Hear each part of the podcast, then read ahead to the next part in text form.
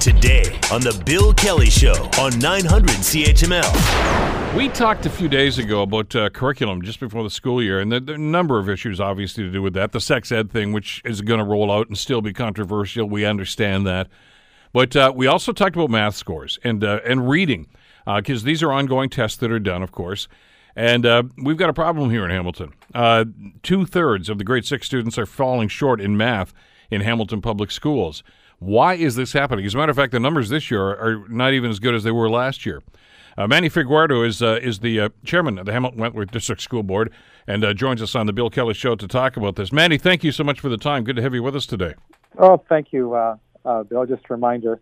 The chair of the board is Todd White. I'm, I'm the sorry. director of education. Director of Education. clarity, yes. Director of Education. I'm sc- can't read my own scribbling here. Uh, th- there's good news and bad news. I mean, the, the reading scores here are quite good, so literacy is, is fine, and that seems to be something that, uh, that we can hang our hats on for a little while. But what's going on with the math scores? It's a um, great question, I, and um, and you can see this provincial problem. But where I'm more concerned is that our results in junior continue to grow relative to the uh, the gap continues to grow relative to the province. But, but what really bewilders us when we, and this is what the data doesn't show, is that you have to look at the data two ways. How is each board doing relative to the province? Because you want to compare your group of students relative to all the students that wrote the assessment in the same year, and the cohort. So you need to follow the cohort. So when I uh, look at the group of students who wrote um, uh, the grade six this year, and only 35% uh, achieved it. You go back and, and look at the results in grade three, and they were over 50%. But then you need to look at that group of kids as they project to grade nine. Of course, these group of students are not in grade, you know, we'll write it in three years from now. But when I look at previous years, the pattern we're seeing is that when they get to grade nine, you know, 37% of the kids are, are getting it uh, applied, and about 80, you know, 80 to 81 are achieving it in academics. When we when we look at the total number, because two thirds of our kids take academic versus applied, that's about 65%. So I look at the previous years and say, why do they do better in grade three, same group of kids, dip in grade six drastically, but then when they get to grade nine, they're actually closing the gap. So when I look at the 16, 17 cohort who wrote it, when they were in grade six and 13, 14, they got 46% only on grade six. When they got to grade nine, that same group of kids, 65% of them achieved level three on the provincial assessment. So we keep on understanding what's happening in the junior grades. Is it the curriculum? Is it the assessment tool? Or is it the way we're instructing that's not aligning to the, to the tool? So, how do you make that determination? Well, the, the, what we're doing right now is we're unpacking over the last three years of that assessment to find out what uh, what are the questions that we tend to do well, because each question is connected to curriculum expectations. Mm-hmm. Which questions over time are we not doing well? So we unpacked just most this week one school, we said, "Wow, that school um, did so high in reading, and really struggled in math, really poorly." and how EQAO assesses, as you know, a le- provincial level is anywhere from what they say a three, a B minus, but they go three, 3.1, 3.2. They they score kids individually. In that school, um, uh, only um, about five percent of the kids actually made level three, but the all the other grade six kids were between 2.6 and 2.9. So I said, there's something in how they're responding. If all of them were on the cusp, what is it? Um, so we need to unpack and actually look at those questions and find out what are the curriculum expectations that they struggle with. So our research department is, going to do a deep analysis with our program department looking over the last three years. Because in our annual plan this year, we're actually targeting the junior grades and trying to understand uh, what's happening uh, in those grades based on, the, on that assessment tool. We should also uh, explain to our listeners that, that, that this dip you're talking about in grade six, uh, you know, the, the, from three to nine thing, uh, it's it's not a Hamilton only problem. I, I'm I, my understanding is that th- that seems to be relevant to, in the provincial numbers as well, but maybe not as drastic as what we're seeing in Hamilton. Right. It, Well, that yeah. doesn't that kind of point you towards curriculum then? yes, something is happening in the in the curriculum. This is what I do know. Uh, I do know that the curriculum in grade four, five, and six, Bill, becomes more robust, more complex, and more challenging, and a lot of curriculum expectations for educators to cover. It, it, it does grow uh, um, exponentially, um, and so we do hear sometimes educators. It's a lot to cover at times uh, in a short, you know, in a short period of time, and, and what what should be our emphasis. And I think you're seeing the provincial government now. You know, you heard that push on, you know, focusing on fundamental math concepts and skills. Yeah. But you know, but I do want to push, you know, in our local context. So what we've learned, we said when we focused on grade one reading, as you know, is one of our priorities, and we've invested in, in that, especially in our high priority schools where we know there's some, know, there are social economic factors we have to address. When we've fo- uh, um, focused there intensely, we've actually seen our grade three reading results go from 64 to 65 to 69. So I say, okay, that's year to year, but relative to the province, we went up 4% and the province went up 1. So we closed the gap there. We said, well, what did we do? Well, we actually provided reading specialist supports in, in these schools, especially in our high priority schools where um, students with special needs and the intensity uh, uh of you know of need, a proportion of students with needs is greater. So then, how do we respond? So when so when I say that, so I don't because people say, well, sometimes needs are so great. That can never be an excuse. What it needs to be is an opportunity. Then how do we respond to that? So when our results come out um, in October to the board of trustees, they're going to be asking the question: How did our high priority schools do versus all our schools? And uh, I'm excited. The early indication when I look at the results, our results went up four percent um, we closed the gap because our high priority schools had some of the greatest gains. So now, how do we translate that to math and, and figure out how do we do replicate that sort of in, in our junior grades in mathematics, and especially in high priority schools, because they tend to be the ones that are struggling the most. But if you're going to use the same theory here, uh, it sounds as if what you need is more resources then in the classroom. And I hate to bring that ugly word up, Manny, but that means money, doesn't it? Absolutely, it does, because we have focused um, in higher priority schools um, across our district, but with intense focus on reading specialists. And we have, because um, we know early intervention, if they can't read, Bill, if they can't, they're not proficient readers, they're going to have a hard time accessing any curriculum. Yeah, right. Every, every subject, yeah. Every subject. But for math, we don't have the same number of um, resources as we do in, in, in early reading. Now, the board of trustees will review that through budget process, but also, you know, trustees are dependent on how the ministry, you know, supports that focus as well. Uh, right now, we have six math coaches who focus in our 20 high priority schools. What we've said now this year is saying, well, instead of them spreading themselves thin across all the grades, we want them to intensely focus in grade four, five, and six. Once we do the research and analysis of the tool, what curriculum expectations are, are students struggling with over time, then what's the best strategies to put in there.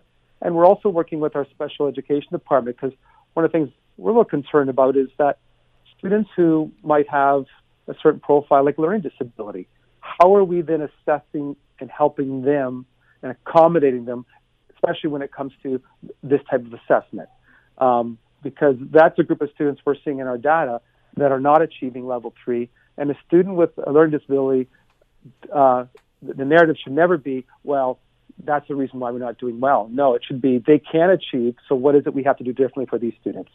I got, I got to ask you about some of the stuff I'm hearing politically, and and, and again, I, I want to try to sift through that because I don't want to make this political, but uh, nonetheless, I mean, you know, there, there's a new government at Queens Park now, and one of the things they ran on was uh, what they called a back to basics math uh, program because they've seen these numbers, and and you've t- articulated uh, way, the way they've been for the last three years. Uh, what exactly does back to basics mean? Does it does it mean you? you well, I, I, one of my coworkers said, "Does that mean they dumb it down?" I said, "I hope not, obviously, because that's a uh, not really what we're shooting for here." But how do you approach something like that and and bring it back down? Well, so here's you know this is how they've defined. You know, when they say focus on these fundamental math concepts, you know they've identified clearly working with numbers.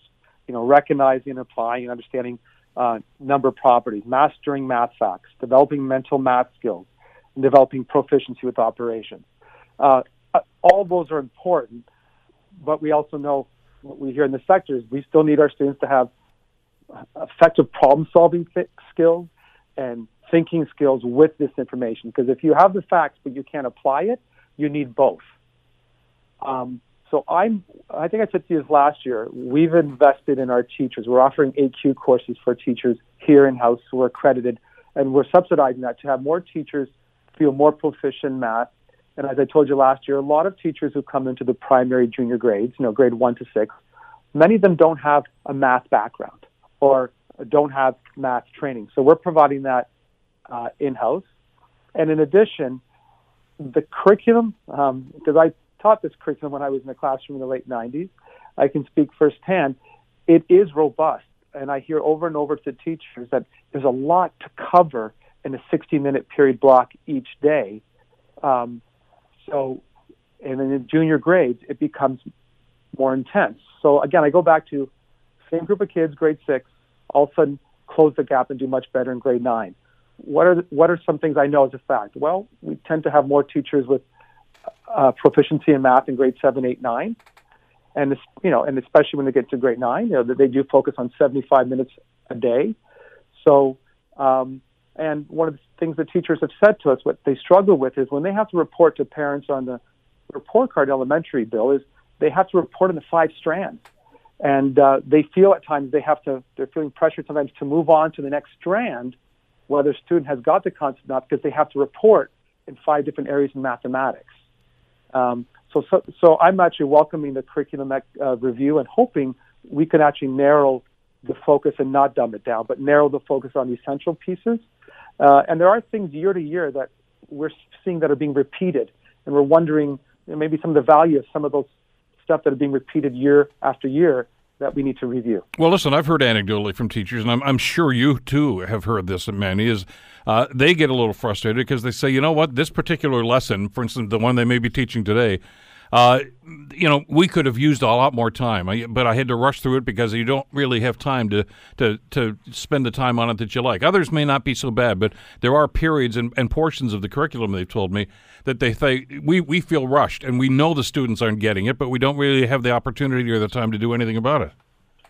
it that's exactly, I've heard some of the same stories, and my wife's still in the classroom, uh, Bill. So there's, there's a difference from reading. If I'm teaching reading, um, regardless of the of the content, I can embed reading in all my areas of focus and and re- reiterate those reading skills that students need. But in math, there are units and strands that teachers need to move on, and I'm wondering whether we actually need all those five strands every year, or whether we should be scaffolding in a different a different way. Because that is what we hear around teachers who feel they have to move on to cover the curriculum, even though because they're running out of time. So, so but that's not your that. call, though, is it? That's something that's got to have to be done at the ministry level, isn't it? Yeah. So we keep on saying yes. In terms of the curriculum review and reporting on strands, we do get the direction from the ministry to say these are the strands that need to be taught and reported on uh, in each reporting cycle. Um, but what we're trying to say then, if we can do our analysis and say, okay, these are the areas that we want you to focus more on. Yes, you still have to report on each, but let's let's see where maybe we we could focus more time in certain areas because of where we're seeing uh, the greatest gaps. All right, so the analysis continues, and, and obviously you're being you know pretty in, in, intricate about this to try to drill down and find out what's going on. How quickly can you turn this around? Well, that's uh, now that we have the data uh, uh, available to us for every school. Um, our our work now in the next three weeks is, is that's the intense focus of our research department and people from our program is to do that analysis. And we said our target now over the next two years in grade uh, six is to close that gap. We need to close that gap.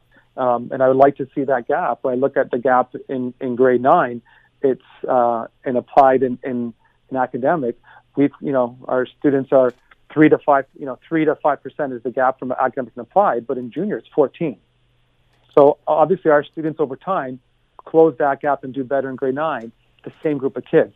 I like to see over time that we could close that gap. So in the next three or four weeks, that's how quickly we want to turn around that analysis. All right. So, I mean, listen, you want kids to do the best they possibly can, but is your short term goal here to try to at least achieve the provincial average?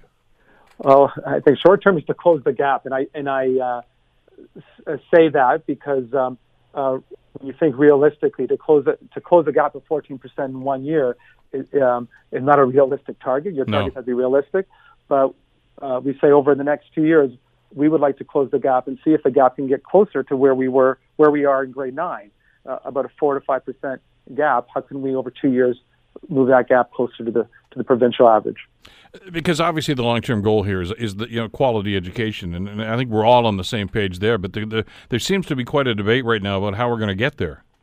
Yeah, at the end of the day, we keep on telling our teachers too. All this data, te- this data is so important because it informs us about the needs of our students over time, and that EQAO is connected to curriculum expectations. So at the end of the day, the more we can learn about our students, because at the end of the day, I've said this to you before, we want to make sure our students have the right skills when they graduate. We've seen our graduation rate go up a percent a year over the last three years, and and I would say that that's not that's not by coincidence. It's been very intentional about tracking and using these data sets to help us inform instruction. Because uh, even after grade nine, there's in grade ten where we have the literacy test, there's no other provincial assessments, but we still need to understand our students to make sure our graduation rate continues to uh, uh, to grow. Are you getting help from the ministry on this? I mean, we had a discussion, I remember, a few years ago because there seemed to be a rather wrong headed policy there that the schools that did best on these tests uh, were rewarded. The other ones were kind of left to, to sink or swim on their own, which I thought was totally opposite of the way it should have been. Those that have the lower scores are the ones that really need more assistance in situations like this. And, and assistance is funding. Let's get you know right to the chase here uh, to be able to give you the resources to do this. I, I, last time I went by your board office, I didn't see a money tree out there, Manny. So I mean, you'd like to think that somebody else is going to step up, and that would be the provincial government. Yeah, no, Bill. The the ministry has provided some funding based on some of the results. That's why we have six math coaches in our schools and high priced schools because they were some of the schools that had uh, the worst results in EQAO. So they have. Good. But but I would say not to the same level uh, that uh, we require because we always say in Hamilton, we, in our public board, we welcome all students. We're a diverse group, and we have uh, some socioeconomic factors that we need to be aware of. Uh, in, in, the most recent Auditor General's report of our board, they did, they did, you know, they reviewed two public boards and two Catholic, and respectfully, the two public boards had uh, 26 and 27 percent of students who required some support in terms of special education services and and relative to the Catholic boards, they were 12 and 16 percent respectively. So we keep on pushing um, to the province that the funding needs to be distributed equitably based on the needs that boards have, and not all boards are created equally in terms of their their demographics. Uh, but again, it's not an excuse; it's a, a reality we need to deal with. So, how do we have the resource to support to help close these gaps? Well, and that's something that you and I have talked about in the past. I mean, there are socioeconomic factors at play here, uh, and and that's not to suggest they aren't happening in other cities as well. But I mean, every city is unique uh, with intake, et cetera. And, and and I, you know, again, that's something that has to be, uh, I think, factored in when we look at what's going on here.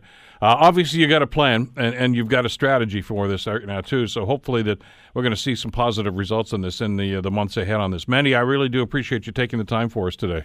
You're welcome, Bill, anytime. You betcha. Mandy Figueiredo, of course, was the Director of Education for the Hamilton Board of Education.